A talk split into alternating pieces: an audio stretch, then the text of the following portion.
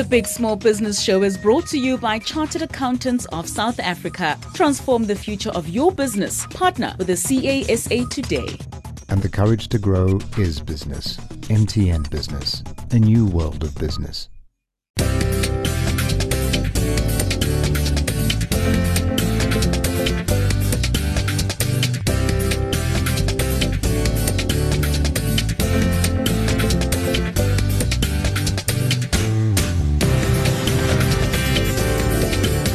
On the menu today, Originally, I was going to advocate to not go into the manufacturing at all, or even for a much later stage. But when I asked you a couple of questions, I found myself changing my mind about what I would tell you is that I would go into the manufacturing. We were inspired by uh, Simon Sinek, Yes. um, and uh, as many people have, in his approach to the, what's called the golden circle. Uh, and uh, he very clearly stated that every business out there knows what they do. A few of them know how they do it, but very few really do know why they do what they do. today we are talking about is my fu- funding need uh, real or BS? And when I say BS, I don't mean big, small. Okay. So, what do you mean by that, Kumaran? Hello and welcome to the Big Small Business Show. Now, on this show, we support entrepreneurs at every part of their journey. If you've had that crazy, crazy idea and want to know how to make it to- into something commercial, or you are in that part of the business cycle where you're having all sorts of expansion issues, people issues, control issues, all those kind of issues that all of us entrepreneurs experience, this is the show for you. Now, this part of the show is our panel where we speak with entrepreneurs who are dealing with one particular issue or other. Uh, and uh, w- with me in, on the panel is Kumaran, our uh, finance guru. Uh, Kumaran has been uh, assisting entrepreneurs with their financial uh, issues for, for many, many years and actually financing them and understands them from a finance perspective. Our marketing guru is Mona Lisa. Uh, Mona Lisa um, is looking from a perspective of the brand, from how the website looks, how do you get out there, all the marketing aspects of the business. Now, our guest in studio today is Paul Bartels, founder of Waterbok Fire and Water.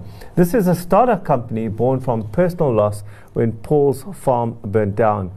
He consequently designed and manufactured a piece of equipment that can put out small fires and entered this product into the African Entrepreneurship Award competition hosted by BMCE Bank of Africa.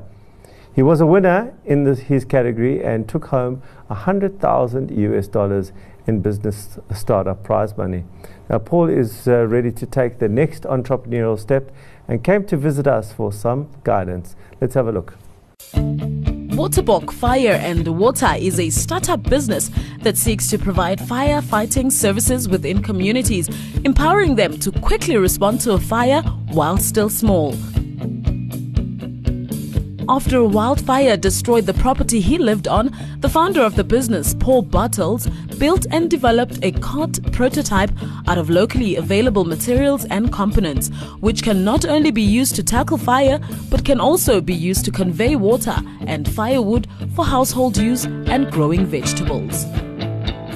By living on this farm and, and seeing what had happened uh, to myself, I thought, well, what about other farmers? What about other communities?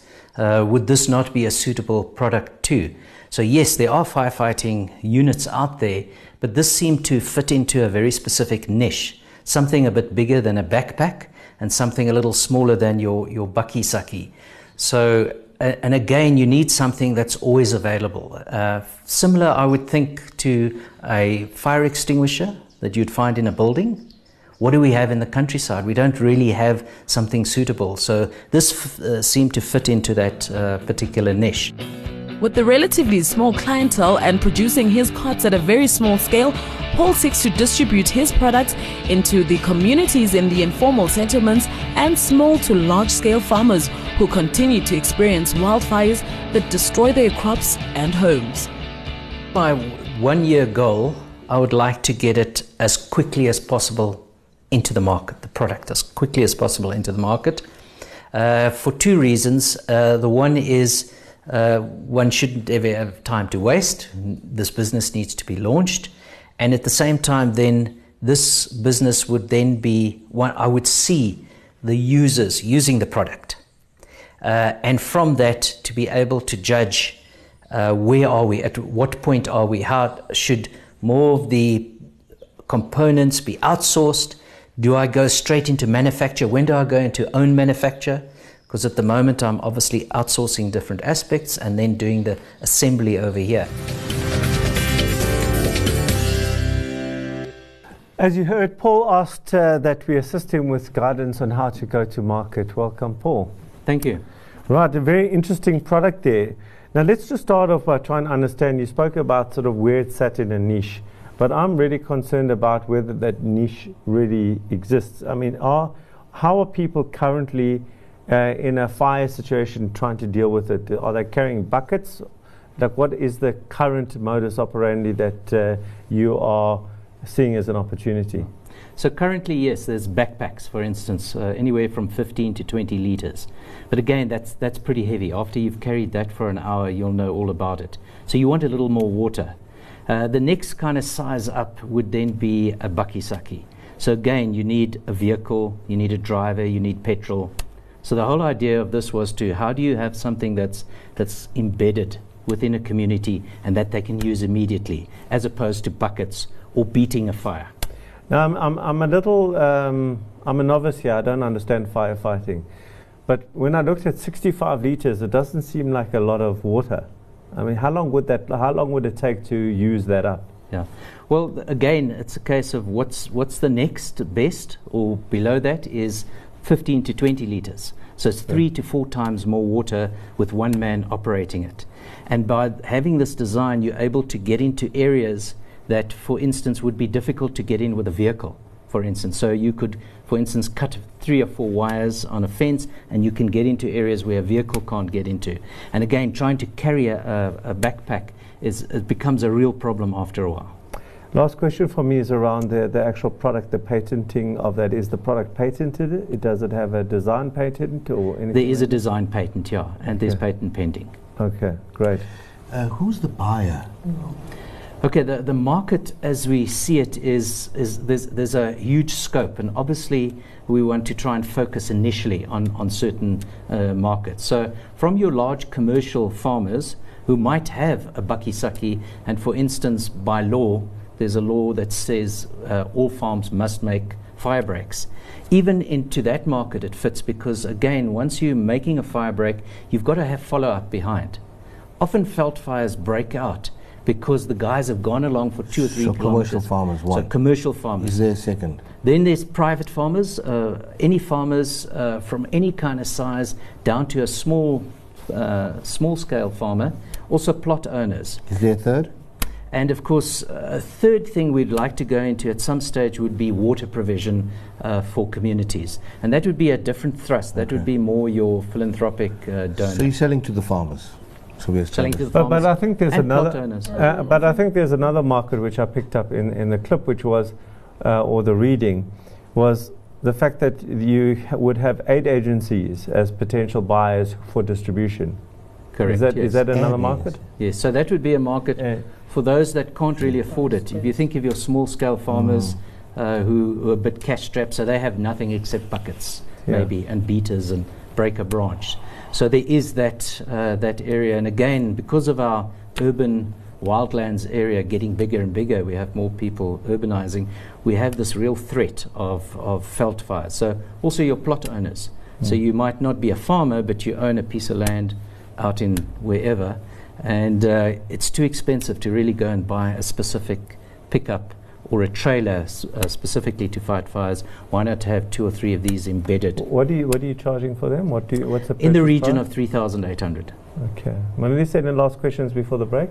And then info, informal settlements, you know, where it's not um, farm specific, but also has high risk because of the condensity. What would be the avenue to, to give them access to to something like this? Would it not involve private um, sponsoring or, or, or, CSI? I don't know. I think that's very important. And again, to identify communities that really have a need for it.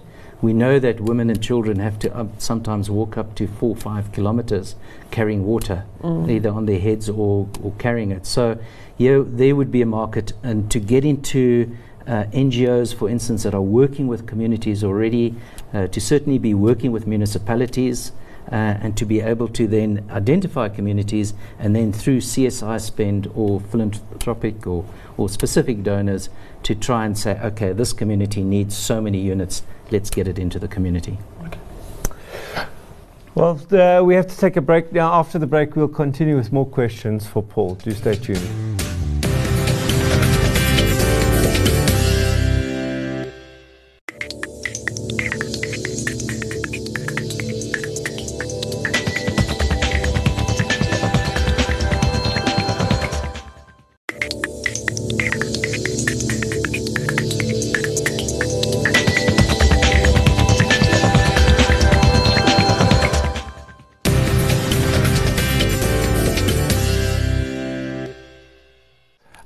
Welcome back now. Our guest in studio today is Paul Bartels, founder of Waterbok Fire and Water. This business offers a product that enables a person to put out small fires in the countryside and it can also be used as a vehicle to transport wood and water. Now, before the break, we were trying to get a sense of what the market was, what the pricing was, uh, and where the opportunity might lie, and what the general market would be uh, out there, and how this product you know, fitted into the, the, the actual market. Uh, let's carry on with you, Melissa. Um, I then wanted to ask obviously, when you go to market uh, demand, um, your manufacturing capability at the moment, would it be able to support increase in demand? Uh, so at the moment, uh, I'm outsourcing. Okay. Uh, uh, so th- the unit consists of uh, three uh, basic uh, components. So it's the tank, so that is rotor molded, and then the undercarriage and the boom, which also then folds back so that it can go into small, smaller areas. Uh, and then the belt, the belt assembly that has a spring on it, so that when you start walking forward, you know you pull against a spring. You're not pulling a dead weight. So all, uh, all of that is being outsourced at the moment. Uh, but obviously, what I'd, I'd like to investigate is uh, own production because that, of course, would uh, uh, influence the price and bring it down so that it's more affordable for, for more communities. Okay. Some questions from, from me. The first one cost to outsource manufacture versus doing it yourself. Do you have a sense what that differential would be, percentage or rand wise? Yes, there is. I do What's have a, a sense of it. It's probably in the region of a thousand rand. Right, so it's substantial, eh? That's quite substantial. Right. yeah. And um, what would it cost you to set up the manufacturing thing to do that? Yes, we're probably talking about a setup of, of a half a million rand. Half a million rand, okay? And how are you selling this currently? And and and the, the intention to grow selling it. Yeah.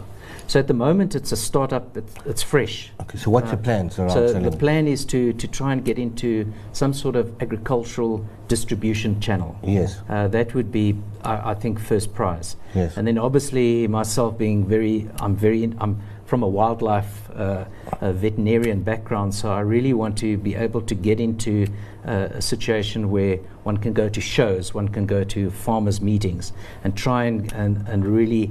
Uh, get it out there as quickly as possible in as many different uh, areas as possible. Okay.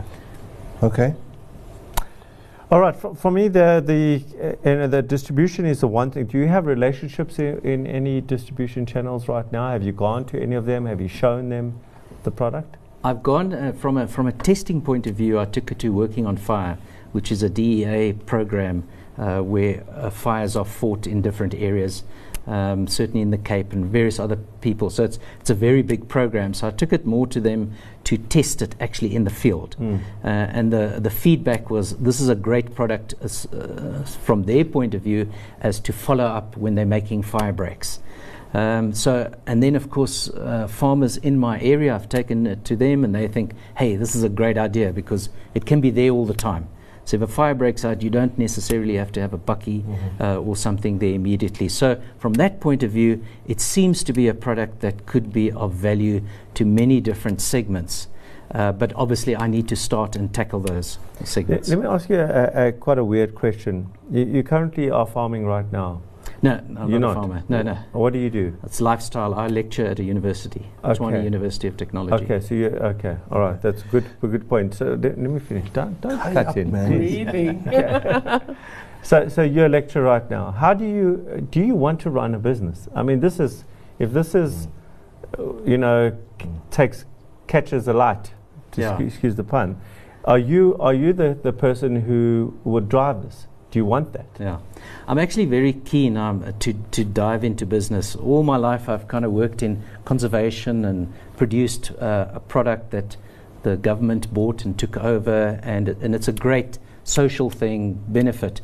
But I've always had this: how, how do I combine that co- kind of, you know, be socially aware, uh, have a purpose, you know, Yeah. uh, and at the same time then make it commercially viable. So I'm, I'm kind of itching to get into that space. I'm no, I know I'm a bit old for that, No, but you're not. You're but uh, You're not. Never Yeah. but I'm. I'm itching to get into it and to, to show the purpose and, and to have an effect at the end of the day where where communities actually benefit and people come back and say, hey, you know, this is Ray great. Kroc went into McDonald's when he was 52 years old, down and out. So age is, forget about age issue.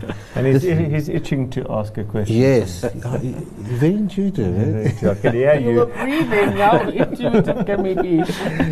uh, signaling. so, of the different functions that this business has, you know, there's the, the manufacturing function, then there's the marketing function. Which part excites you the most? Which one you think you'll, hey, that one's going to float my boat? I, I think the marketing. I- I want to get out there. Good. Uh, I want to be at these shows. I want to be uh, presenting it. I want to go into situations where we look at uh, possibilities. And just on that manufacturing thing, half a million rand, that's for the full setup, eh? Yeah, Everything. And it's not really complicated, or as it is, it's knickknacks stuff, the manufacturing. I, I hope. uh, for instance, rotor molding, one can buy these machines that Okay. could do single units at a time. So I, I think it's going to be okay. I'm obviously a bit uh, weary about, you know, then one needs properly trained people, and so it gets gets more complicated. So I want to to investigate that fully. So I think initially, from the the finance at the moment, I would like to get a whole bunch of units made made up as quickly as possible, and then then throw it into the market. Okay. All right. So uh, it's time for us uh, to take a break. Uh, straight after that, we'll come back with our summaries. And because uh, Kumaran's been itching to go, we're going to start off with you. Okay? Are you happy? We'll be right back.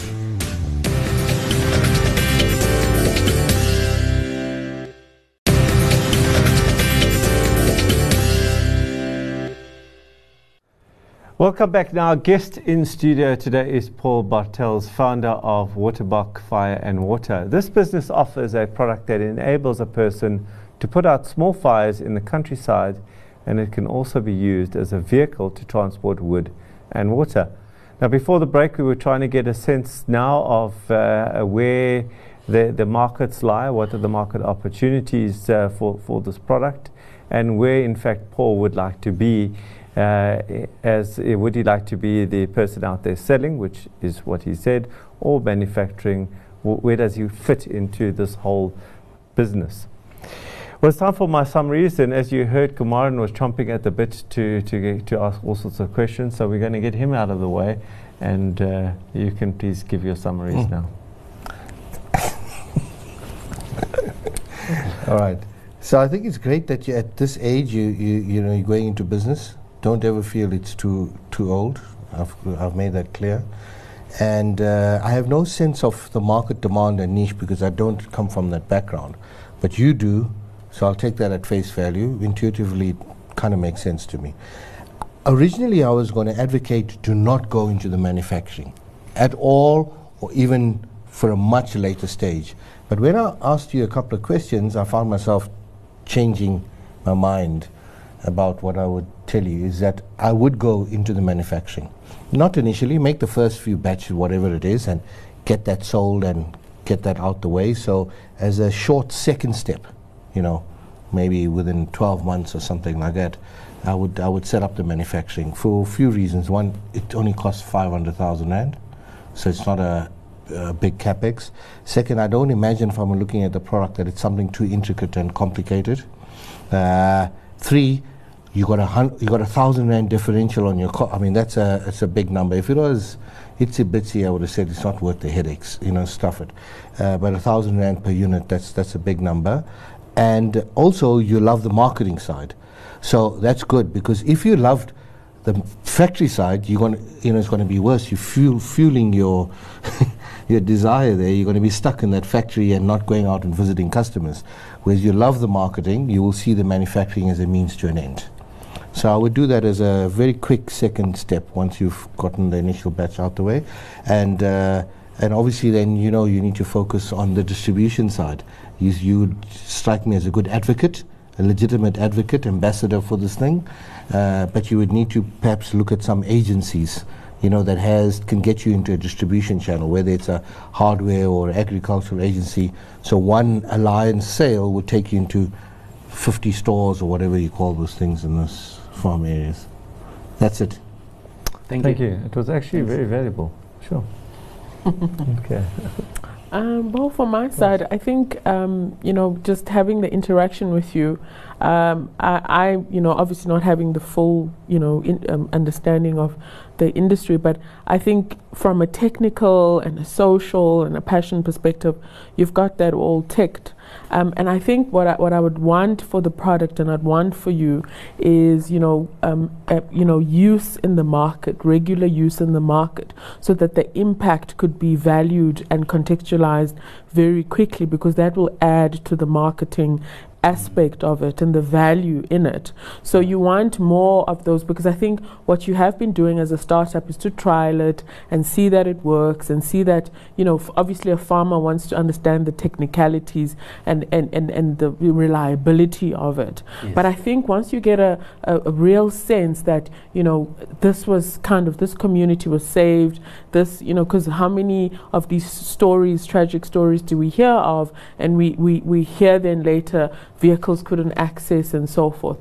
Where now this brand becomes that association of, of intervening in that, that becomes the market value. That becomes what you want to sell, and that becomes the enhanced social impact. So I'm really urging, you know, and itching for you to to get it out, and then its use is is is, is valued quite quickly and, and impact, of course. So that it's not advice, but it's really a, a wish that it happens really quickly for you and the brand because it, it would be impeccable that that it bec- it's what it becomes known for countrywide, uh, continent wise, wild, wild as well. Okay. Thank you. Thanks, Manali. From, from my perspective, uh, maybe a slightly different angle and a slight um, difference in opinion with Kumaran here. Um, so the first comment I want to ma- make I- is around your, your how you go into this, and and I'm sure you there, but I think maybe for many viewers who are in the stage where it's very exciting, the product's got a lot of affirmation, you've won prizes, etc. There's a big difference between this phase and actually getting it to market. Yeah. So I want, uh, I think sort of the headline is expect hard. It's going to be hard because when you expect it to be easy, it becomes far more difficult. Right. So I think that's sort of the mental state going in. It's going to be tough, but I'm gonna, I, I'm, I'm behind this. I'm going to push through. The second thing around there, what we are slightly disagree from with Kumaran is that I think that the um, the thousand rand differential, uh, you know, once once you start getting volume, that differential might come down. I think make that call in terms of that might be at low volumes now, but later on that differential might change both up or down. And if it changes down, that there's a 500 rand difference between the two, it might not serve you um, to go into the manufacturing right, right away. Um, my sense of, of you, is, as, as you've also put, is that you are the person, as Monalisa and Kumaran pointed out, who should go out there. And I think you are very, very compelling as a, as a salesperson. And the focused areas that I would go into is two distribution spaces. One is, as you've rightly pointed out, the agricultural distribution, and that would be right from putting it into showrooms to going onto the shows, etc., and demonstrating it. You'd be out there and listening to, to the market. But what these guys are going to be doing is going to say, yeah, I could do that. I could make that by myself. I'll just take uh, this and I'll that and I'll weld that and I could do this themselves. So you've got to have a counter to that and you're going to hear all that stuff by, by touching the market and hearing the objections as well. So I'm, I'm actually saying don't just sell it to, to a distributor, go to a show and engage the end user, the person buying as well. Concurrently, I'd go to the uh, development finance uh, organization, the DFIs institutions, um, and start running a parallel um, campaign there to get masses bought in terms of, you know, 12,000 units and 10,000 units, big numbers. The why I'd say run parallel is because my experience in that space is it takes a huge amount of time before that actually converts. And if you spend all your time there, you will starve to death. You know, so rather run them in parallel Mm. uh, at, the, at the same time. Please stay tuned to see what's coming up after the break. We'll be right back.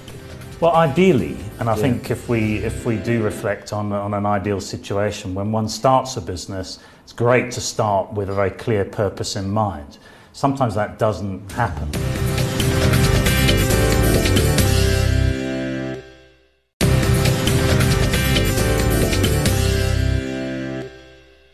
A warm welcome back. Now, in our leadership series today, we have somebody really special, somebody I've known for a couple of years now, a very intriguing CEO of uh, Corporate South Africa. We'll find out more about that in some of the series to come.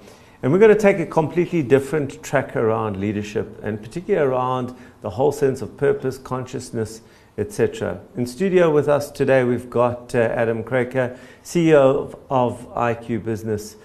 Welcome. Thank you, Alon. Great to be here. Great. And now today we're going to talk about purposeful business. This is Mm. something very close to your heart. So let's start off uh, by finding why. Why? Why is it close to your heart? Why aren't you this cold, calculating CEO like every other one? Well, I am quite cold and calculating, but there's a warmer side. Um, and the warmer side, I think, really came about uh, at, uh, at IQbusiness after about 16 years of our existence. Um, and it wasn't really that we didn't have a purpose, but we hadn't really thought about why we existed. We'd focused for our first 16 years on the what and the how of, uh, of our organisation. So it really came to the fore as we reached adolescence and we were 16 years old. So, so purpose now is, is something that what what I'm hearing is that if there's a small business uh, watching now, that sometimes it's it's actually present already, Mm. and it's it's for you to tease it out and then articulate it Mm. in a certain way. Is that is Mm. that the process you went through? Well, ideally, and I Yeah. think if we if we do reflect on on an ideal situation, when one starts a business, it's great to start with a very clear purpose in mind.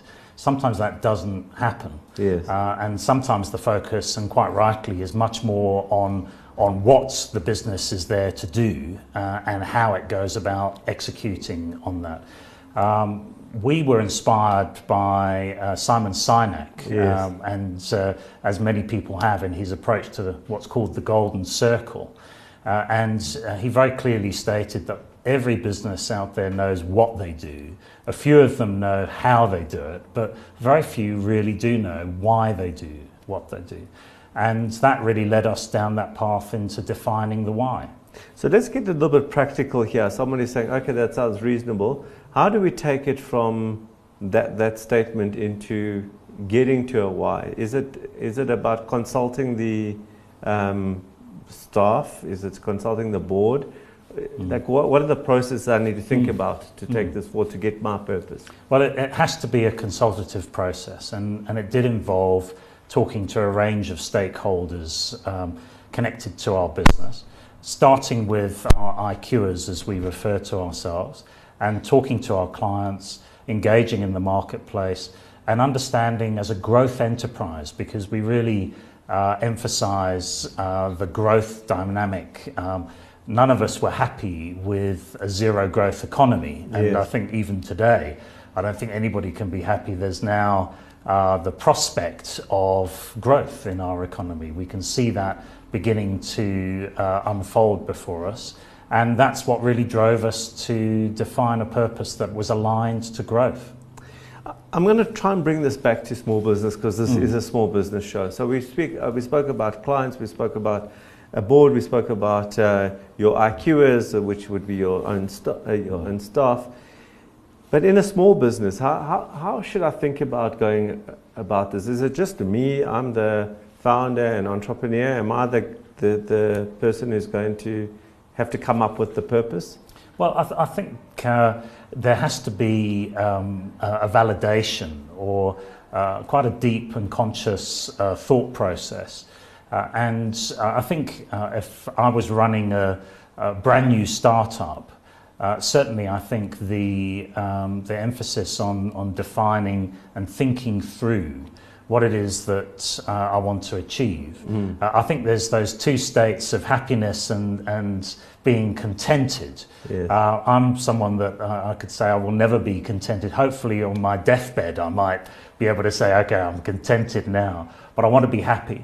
So, what is it that drives me to be happy? What is it that I, I feel really um, uh, passionate about uh, and engaged on? And is that something that is shared by, by others? Yeah. Um, hopefully, by um, if there are other staff members or members of the team, uh, and, and distinctly in terms of my customers. What is it that I can do to make my customers happy? And does the purpose begin to fall out of that sort of uh, thought process and, and consciousness? But beyond that, in terms of thinking, well, am I solely here to make a profit? and to make myself wealthy? Or am I here for a greater purpose, a bigger reason, a role that I feel that I need to use my company and my enterprise for to achieve that particular outcome? You know, the one, the one criticism around Simon Sinek is that it's very sexy for, for to hear, it's quite inspirational. As you said, moved a business like IQbusiness to, to look for its own purpose. But if I was making cups, ceramic cups, how, like, how do I find my purpose? You know, mm. in like I make ceramic cups. I can't say I am. I don't know. If, you know, what's a word to allow people to uh, imbibe better?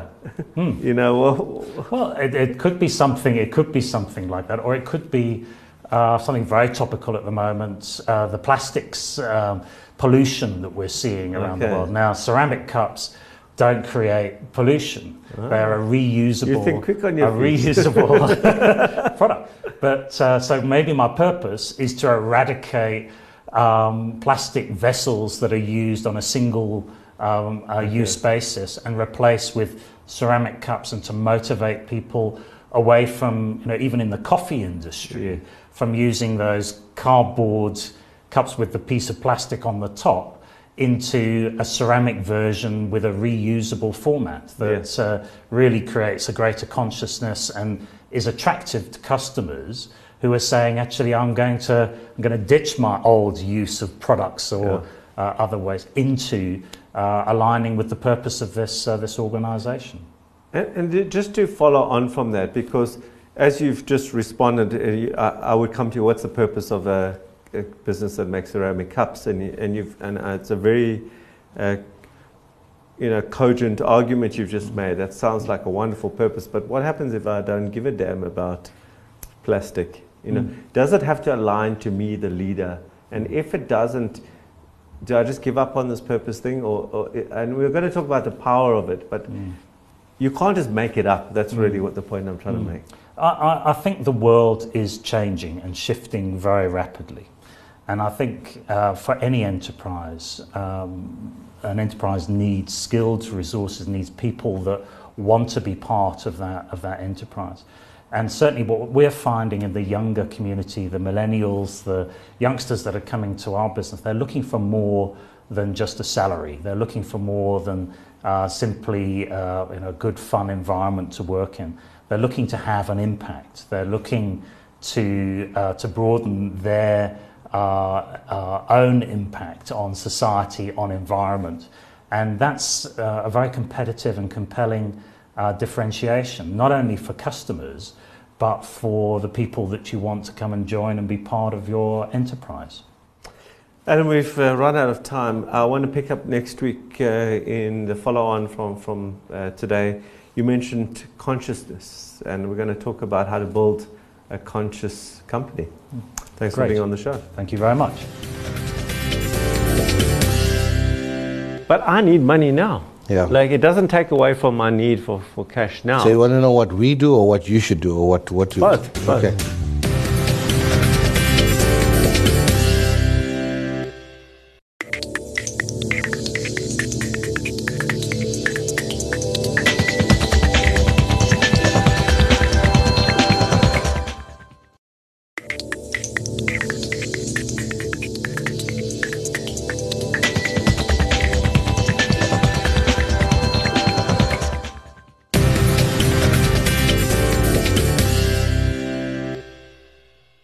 Welcome back. Uh, as you know, this uh, slot is the expert slot, and uh, we are going through a series uh, around finance for small business. So, all the do's and don'ts, if on a very practical level.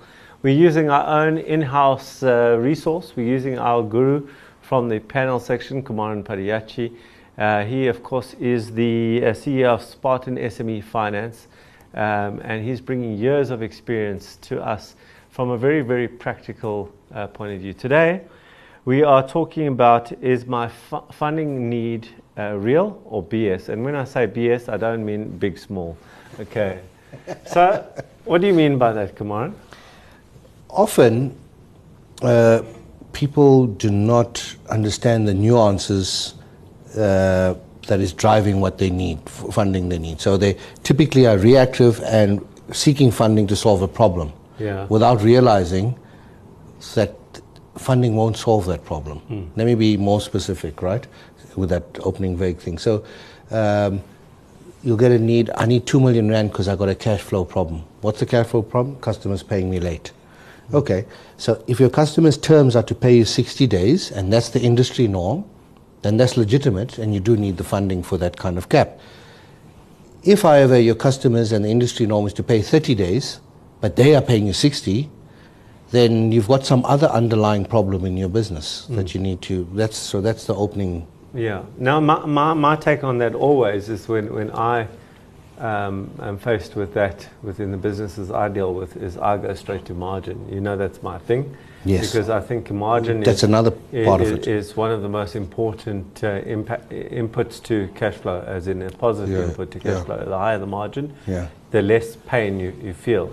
Yes. So do is is is and, and then when you go to the root cause analysis of of, of Yes. uh, margin, margin is about value, Yeah. right? Is Yeah. there value there Yeah. really? Yeah. So, So do you go through all that? Yes, it's starting to. You started. You're on the right track here. Thank you, thank about Uh, for once in your life, you're the, you know you're on the money. That's exactly what this issue of is your need real or is it bullshit, right? And and it, uh, one element is sales, Yes. Right? Because uh, sometimes you say I have a cash flow gap, but hang on, your sales has dropped. Yeah. So of course, if you've got less sales, there's less money coming in. Problem number one. Yeah. So that's the real problem. But and then number two, I'm, and then number two, it's margin. Let's assume the sales are at the right level. Yes. But like you, the point you're making, they're charging too too low on the markup or whatever it is. Then you have a small portion as the residual net to pay. That's the second Yeah. root problem that there could be. The third one could be that they are not optimizing uh, or bringing forward how uh, their customers pay them. They're allowing them to abuse them and pay out, or they're just neglecting that process, or whatever it is. Credit control issue. Right. The third, the, that was the third one, right? So we said sales could be a root problem, margin, uh, debtors control, right? Uh, the, the fourth one is suppliers. Maybe they're paying the suppliers COD or 7 or 30 days, but they should be paying the suppliers 60 days because they have more leverage or they could negotiate a bit better or they're not in tune with what their peers are doing in the industry. Because that's another way of improving your cash flow, right? If you pay your Doesn't make you too popular, but yes. no, but you've got major corporates that are paying 90 days, 100. It's sad, that's what's happening, but that's a function. I'm just being, uh, Yeah. you know, uh, objective, unemotional about the thing. Yeah. There's a way in which you do it responsibly. Yeah. Right? But that's it too. Fourth one. Fifth one could be stock. Now, stock, uh, you know, if you're in a business that's selling some items, and to the extent that's lying on the shelves and not moving quite fast, that's money on the shelf. So that's, you know, the longer it stays there, the more funding you need to fix up that symptom. But the underlying problem is your stock is not moving fast or you're overstocked. You just buy on ego or you buy anything or you're not forecasting how you buy properly, all these kinds of things. Another one for a services based business that maybe doesn't have stock. It could be that uh, they're typically running projects. And if your project pipeline Yes. is not consistent, Yeah. then you've got feast or famine, right? Yeah. And then so you've, you've got projects and you're hiring people, and then the next thing you know, uh, you don't have projects again. You've got this famine for three months. So these are all underlying root And then, causes. of course, there's, there's expenses and all these different things. So you go through them, right? Right. Now, so that's fine. So you're the funder, I'm the fundee, Right. right? And, and I come to you and you do this root cause analysis and say, really, Along, you don't really have a funding issue. You've got a margin issue, or you've got a sales issue, or you've got a credit control issue, or whatever the case may be. But I need money now. Yeah. Like, it doesn't take away from my need for, for cash now. So you want to know what we do or what you should do or what, what you... Both, both. Okay. So what we do on that instance is that we look and say, okay, hang on, this root problem is a big problem. Yeah. Then we have to make an, a determination, can it be fixed? yeah. Does the entrepreneur has the wherewithal, Yeah. the realization Yes. that he is the, they are the problem, and the willingness or commitment to sort that out? Yeah. If we believe no, You don't fund. don't fund, because that root cause is al- always going to be unattended. Yes. If we believe the realization is there or the, and, and the ability to, then we do it maybe in phases and with a condition. We say, okay, you need five, here's two now in part one, and a part of the loan is that you sort this out and come see us in three months' time and we'll release the balance. So there's a remediation trying to help. But is the reverse also true that I do the same with you? I say, okay, that's good input. So don't give me the five. Let, do I, is it good that I proactively approach you as the funder and say to you, I need five.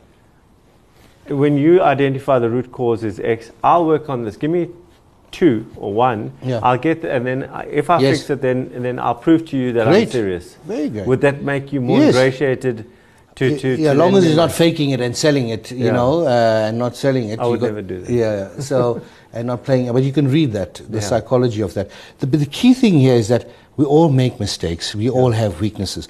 It's the realization and acceptance of that, and then the commitment to do something about that. Then you can back the jockey.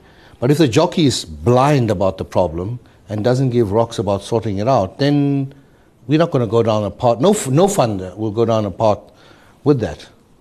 Makes sense? Well, we, we, we're sort of running out of time here. So just, Yes, uh, so just uh, very quickly, just as a, as a percentage of, of you know, real funding requirements versus BS, what is your experience in the market? In other and really what I'm asking is, because it's a self-reflection, if I'm going to, fu- uh, Yeah. to fund and it's a 50-50, Yeah. I need to analyze So myself give- first. This is entirely subjective based on our context, Yeah. and I'm going to give you two different answers for the two. Con- One, probably like a third of all funding requests is Ill- illegitimate, Yes. And number two, all legitimate funding requests have an element of inefficiency and wastage in these things I'm talking about. So maybe they legitimately need three, and they're asking for for five. So every business could do with some kind of uh, Tightening up. on these on these root issues we spoke about. Fantastic. It's a good place to, to end it there. Well, that's it uh, for today's show. I hope you enjoyed uh, the insight into real or BS. I can't say that word on air. Kumaran is the only one who can say it. Big, small, uh, uh, root or big, small uh, funding requirements. Um, we will continue this uh, series over the next couple of weeks, not every week. From we will intermittently add these in to keep you interested, and uh, in between we'll add all sorts of other uh, expert uh, slots to help you build your business. Well, it's time for my reflections for today, and today I want to talk about the numbers. You know, this year seems to be thematically that uh, I'm speaking to a lot of young entrepreneurs who are coming to me talking about their businesses and their business ideas. And uh, they really fall into two categories. Category one is those people who know their, their numbers backwards, and I feel confident to talk about investing in them, to assisting them, or whatever the case may be. And category two are those people who don't know their numbers, who come to me with a, a sense of, well, I, you know, I've just got this idea and I don't have to take the responsibility around knowing my numbers. I think uh, there are a number of numbers, in inverted commas, that you need to know as an entrepreneur. The first is if you ever are sitting in front of an investor, a mentor, whatever the case may be, where you're talking about your business and they ask you about your past numbers, I think it's critical that you understand what you've done until now. If somebody says to you, What sort of turnover have you done in the last year? You need to have that at, at, at the tips of your, your, or the tip of your tongue. If they ask you what's, what's the net profit or what's your GP percentage, you've got to know those numbers. Another big uh, number to know is your break even. A lot, in fact, far too many entrepreneurs that I sit in front when I ask them, at what point does this business break even? They say, uh, well, in the region of, and you can feel that they're just making it up. If you don't understand where your break even point is, don't expect an investor to have any confidence in you because it reflects that they that you are not taking your numbers seriously and taking your numbers seriously is probably one of the most important deciding factors that an investor and a banker a financier uh, makes uh, in terms of whether they're going to finance or invest in you or not so know your numbers, know your balance sheet, know your income statement, know your break even, know your cash flow, know your GP percent, and know your past numbers. Well, that's it for my uh, reflections for today. Um, remember, if you think it, write it down and make it a reality.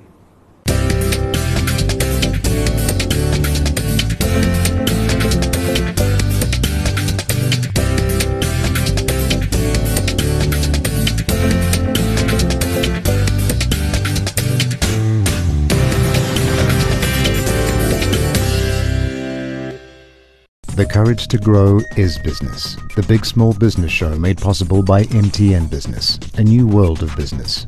And by Chartered Accountants of South Africa. Lead your industry with a responsible partner. Partner with the CASA today.